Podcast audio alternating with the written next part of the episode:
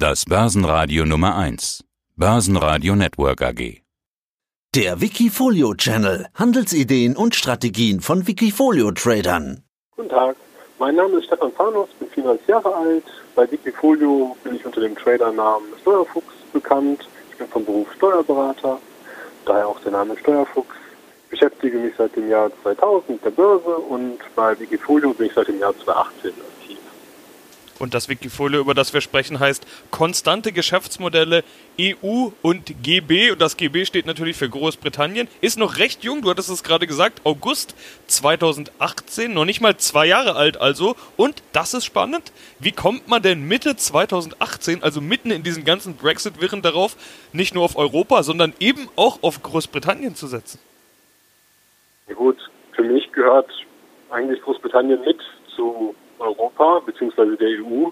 Aber da waren ja gerade die Brexit-Verhandlungen im vollen Gange. Man wusste ja gar nicht, wann die Briten rausgehen. Ich glaube, damals war ja noch der 31.12.2018 im Gespräch. Ich bin mir gar nicht mehr sicher, weil ja so viele Verschiebungen gab. Ja, und ich wollte eigentlich, dass die Großbritannien-Unternehmen auch dazugehören. Und wenn ich jetzt auf EU beschränkt hätte, die wären rausgegangen, würden ja viele Unternehmen fehlen, die dann nicht mehr im Fokus meines Wikifolios wären. Deswegen EU plus Großbritannien. Ja, auch zur EU kann man durchaus kritisch fragen, warum Europa? USA ist zuletzt am besten gelaufen oder sehr gut gelaufen, ist nach wie vor die Leitbörse. Da ging jede Menge mit den ganzen Technologiewerten. Viele sehen die Chancen der Zukunft eher in den Schwellenländern. Das ist auch etwas, das bei uns ganz häufig gesprochen wird. Du fokussierst dich auf die alte Welt, wenn man das so nennen möchte. Was ist da der Hintergrund? Ein steuerlicher Hintergrund. Und zwar dadurch, dass Wikifolio ja ein Zertifikat ist und die Amerikaner, ich glaube 2018 oder 2017 eine Steuerreform hatten, dass Dividenden nur noch im Zertifikat gutgeschrieben werden, wenn der Zertifikatenbetreiber bestimmte Transparenzvorschriften erfüllt und Wikifolio erfüllt die nicht. Deswegen werden die Dividenden im Wikifolio nicht gut geschrieben, aber man hat den Dividendenabschlag. Und so sind natürlich amerikanische Werte jetzt gerade oder amerikanische Dividendenwerte sehr schwach in der Performance bei Wikifolio. Der Vorteil von der EU ist, gerade wenn die Werte in Euro sind, dass nach der Investmentsteuerreform 2018 Euro-Werte, Euro-Werte ist korrekt, dann ohne Dividendenabschlag beziehungsweise mit der Dividendengutschrift plus Dividendenabschlag dem Wikifolio gut geschrieben werden. Und das ist natürlich der Nachteil, den auch deutsche Werte haben. Da wird halt 15 Prozent der Dividende einbehalten technisch gesehen von Wikifolio. Ja, das ist ja total cool. Da kommt der Steuerexperte raus, der Steuerfuchs. So, jetzt macht der Name auch Sinn. Du setzt also auf Europa aus steuerlichen Gründen. Spannend. Und wenn man sich jetzt mal deine Performance anschaut, muss man sagen, funktioniert ja auch ganz gut. Also rund 30 Prozent in ja, rund anderthalb Jahren. 27,9 Prozent plus sind es genau jetzt zum Zeitpunkt unseres Interviews. Und das mit nur 10 Aktien im Portfolio. Warum diese Anzahl? 10 Aktien? Das ist eigentlich ich muss sagen, am Anfang habe ich einfach ein paar Aktien gekauft und hatte eigentlich noch eine höhere Gewichtung. Da hatte ich immer so 12 bis 15 Prozent und nach und nach habe ich dann immer weiter verteilt, die Dividenden reinvestiert und so sind einfach immer mehr Werte dazugekommen. Ich habe jetzt ja noch 9 Prozent Cash und das werde ich auch wieder in zwei Werte investieren. Also 10 ist jetzt keine magische Grenze, sondern das soll sich jetzt immer weiter verteilen. Aber ich will natürlich nicht nachher 100 Werte drin haben. Ich okay. denke, 15 Werte werden eigentlich so das Maximum sein. Dadurch, dass ich auch die Quartalzahlen verfolge von diesen Werten, gibt es einfach ja auch zu viel. Ja, und jetzt kommen wir schon zum entscheidenden Faktor, nämlich wie wählst du die aus? Bei so einer kleinen Anzahl ist Stockpicking natürlich wichtig. Wie gehst du vor? Wie findest du die richtigen Aktien? Zwei Punkte hast du jetzt schon genannt. Die Dividenden, die spielen eine ganz wichtige Rolle bei dir. Und jetzt hast du gesagt, du schaust dir immer noch die Quartalszahlen, die Berichtssaison an. Wie gehst du vor beim Stockpicking? Ich bin ein großer Freund der fundamentalen Analyse. Als Steuerberater mag ich natürlich Jahresabschlüsse, lese sie natürlich dann auch recht gerne, muss ich ja gestehen. Und ich suche halt Geschäftsmodelle, die konstante Cashflows und Gewinne erzielen. Das sind natürlich dann diese Bereiche wie Strom, Essen, Pharma oder Infrastruktur. Und dann gucke ich mir die Jahresflüsse an, sehe dann natürlich, dass diese konstanten Geschäftsmodelle sehr kapitallastig sind und dann natürlich auch viel Fremdkapital vorhanden ist. Und da achte ich natürlich darauf, dass eine Verbesserung der Verschuldungssituation möglich ist durch halt die konstanten Cashflows und es natürlich auch so genutzt wird. Und dass natürlich auch durch Umschuldung oder Prolongation von alten Anleihen und Darlehen sich natürlich das Zinsniveau verbessert, was natürlich auf den Nettogewinn und den Cashflow eine starke Auswirkung hat, wenn man vorher 5% auf eine Milliarde zahlt und dann auf einmal nur noch 1% oder jetzt teilweise sogar Negativzinsen, je nachdem, welche Unternehmen Anleihen imitieren, ist das natürlich ein großer Hebel für den Cashflow und den Gewinn. Großbritannien selbst, mit dem ich ja eingestiegen bin, hast du übrigens nur einmal dabei mit National Grid. Deutschland überhaupt nicht dabei. Einmal Italien, zweimal Schweiz, dreimal Spanien, dreimal Frankreich. Welche Rolle spielen denn die Länder, aus denen dein Unternehmen kommt? Oder gehst du da eher ganz nach der Unternehmensanalyse und du wusstest jetzt vielleicht gar nicht, dass gar kein deutsches Unternehmen dabei ist? Doch, doch, dass deutsche Unternehmen da nicht dabei sind, ist ja bewusst wegen der Investmentsteuerreform 2018 weil auf jede Dividende werden ja 15 Prozent abgezogen. Also auch da wieder steuerlicher Hintergrund? Ja, genau, so steuerlicher Hintergrund. Und es gibt ja genug Unternehmen in der EU. Also es ist ja nicht so, dass man jetzt darauf beschränkt wäre, dass man jetzt unbedingt ein deutsches Unternehmen machen muss.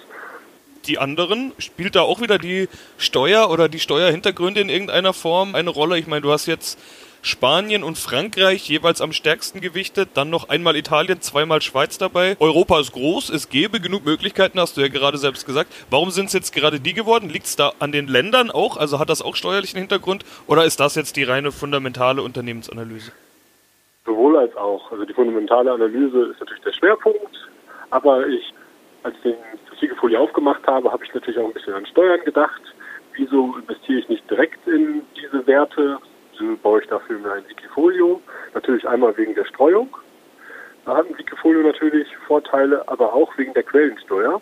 Zum Beispiel Italien und Frankreich und Spanien haben mit 25, 26 und 21 Prozent recht hohe Quellensteuer, von denen nur 15 Prozent anrechenbar ist.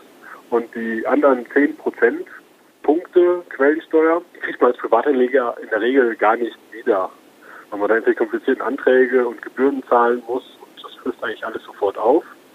Und dann hatte ich mir halt überlegt, dann investiere ich doch lieber über ein Wikifolio, spare mir die Quellensteuer und so habe ich die Wikifolio-Gebühren von 0,95 Prozent in der Regel fast schon wieder raus, je nachdem wie hoch die Dividendenrendite ist. Ja, und die einzelnen Länder achte ich natürlich schon auf eine gewisse Streuung, dass ich das über Europa verteile. Und das war jetzt mehr oder weniger Zufall, dass Spanien und Frankreich jetzt stärker gewichtet sind ich habe so jetzt zum Beispiel zwei Unternehmen gerade auf meiner Watchlist aus Österreich, um auch jetzt den Osten von der EU stärker im Fokus zu haben. Ich hatte aber gesehen, ansonsten wird bei dir auch mal verkauft. Also ich habe geschaut, was passiert generell. Es sieht nicht aus, als würdest du unbedingt groß hin und her traden. Es passiert schon immer mal was, aber eher alle paar Wochen oder alle paar Monate als alle paar Tage. Letzte größere Transaktion, die ich gesehen hatte, war, dass Anfang des Jahres ein Wert komplett abverkauft wurde. Anfang des Jahres die italienische Atlantia. 11,4% plus hattest du da und dann raus damit. Äh, was ist da der Hintergrund? Waren das Gewinnmitnahmen oder warum fliegen Unternehmen bei dir raus? Wenn sich natürlich was am Modell oder der Zuverlässigkeit des Unternehmens ändert. Atlantia hat ja bekanntlich das Problem mit der Genua-Brücke, dass diese eingestürzt ist.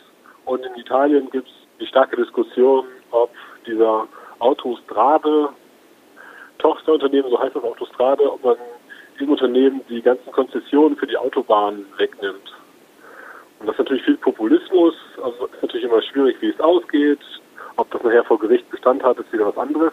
Aber was mich dann zum Verkauf bewegt hat, ist einfach dann Berichte, wie schlecht die anderen Tunnel und Brücken im Zustand sind. Und da ist auch wieder von Autostrade in einer Brücke sind mehrere Platten runtergefallen, die wohl sehr groß waren. Ist zum Glück niemand verletzt worden.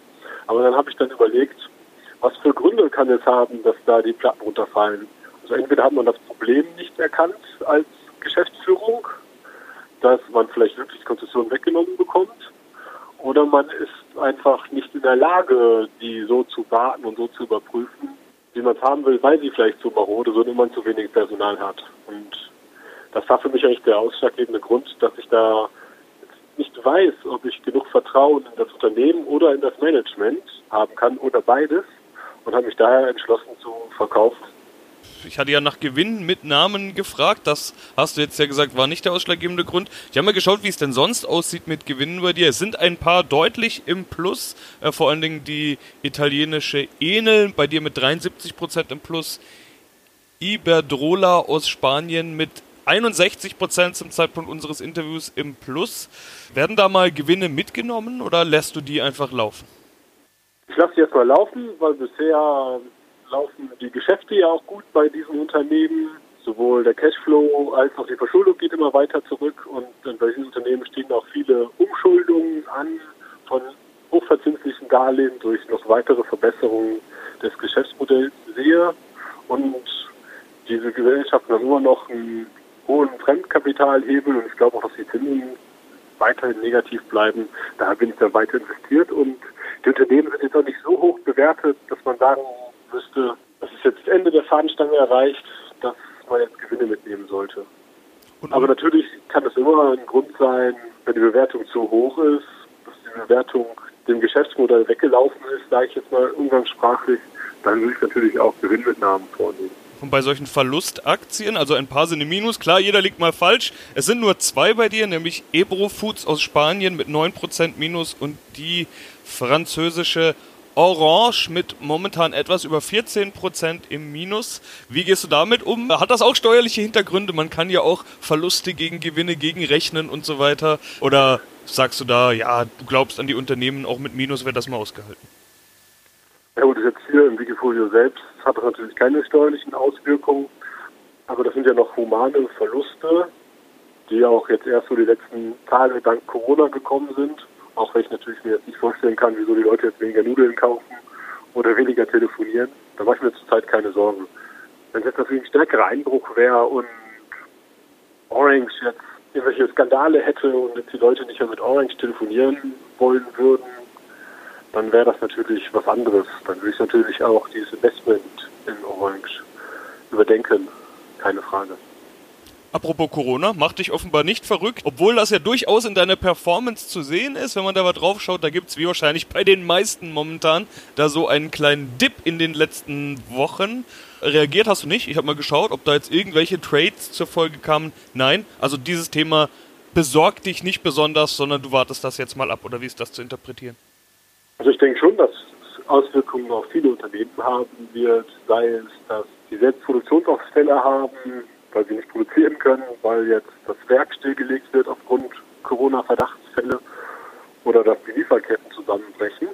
Ich denke auch, dass viele Quartalszahlen schlecht ausfallen werden, aber ich glaube, dass weiter Strom gebraucht wird, dass weiter gegessen wird, dass die Leute weiterhin Krankheiten haben, die von Novartis oder Roche geheilt werden müssen, die ja stark im Krebsgeschäft sind und natürlich, dass die Leute auch weiterhin telefonieren. Das glaube ich schon. Es wird natürlich ein bisschen weniger Strom verbraucht, wenn Produktionen stilllegen, keine Frage. Aber es macht sich natürlich nicht so stark bemerkbar. Aber das Wikifolio hat schon stark gelitten, da hast du vollkommen recht. Es hat 13 Prozent verloren das finde ich in defensiven Werte schon sehr viel. Vielleicht auch deshalb hast du eine Cash-Position. Du hast sie vorhin mal angedeutet, 9%, etwas darüber. Ist das dafür da, um eben solche Rücksetzer dann zum Kauf zu nutzen? Du hast gesagt, du hast gerade Unternehmen auf der Watchlist, bei denen du überlegst, ob du einsteigen sollst. Machst du das dann eben in solchen Rücksetzerphasen oder für viele ist Cash ja auch so eine gewisse Absicherungsposition, dass man dann eben nachkaufen kann? Oder fühlst du dich mit diesen 9,2 Prozent, die es aktuell sind, einfach wohl, um ja bei den nächsten guten Unternehmen wieder kaufen zu können, unabhängig davon, wie gerade die generelle Börsensituation ist? Also die Cash-Position ist natürlich durch Dividenden entstanden, durch den Verkauf von Atlantia. Und das soll jetzt wieder reinvestiert werden und dann natürlich gerne in Marktrücksetzern, die natürlich dann unbegründet sind, sage ich jetzt mal.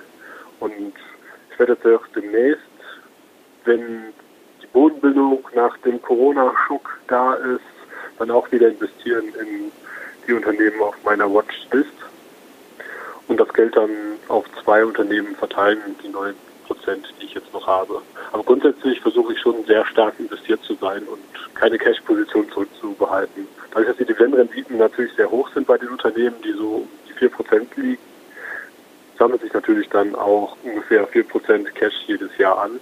weil ich dann versuche natürlich dann, wenn genug Geld da ist, auch zu investieren. Ja, spannender Ansatz, wo wir gerne mal wieder zwischendrin kontrollieren, was sich so getan hat.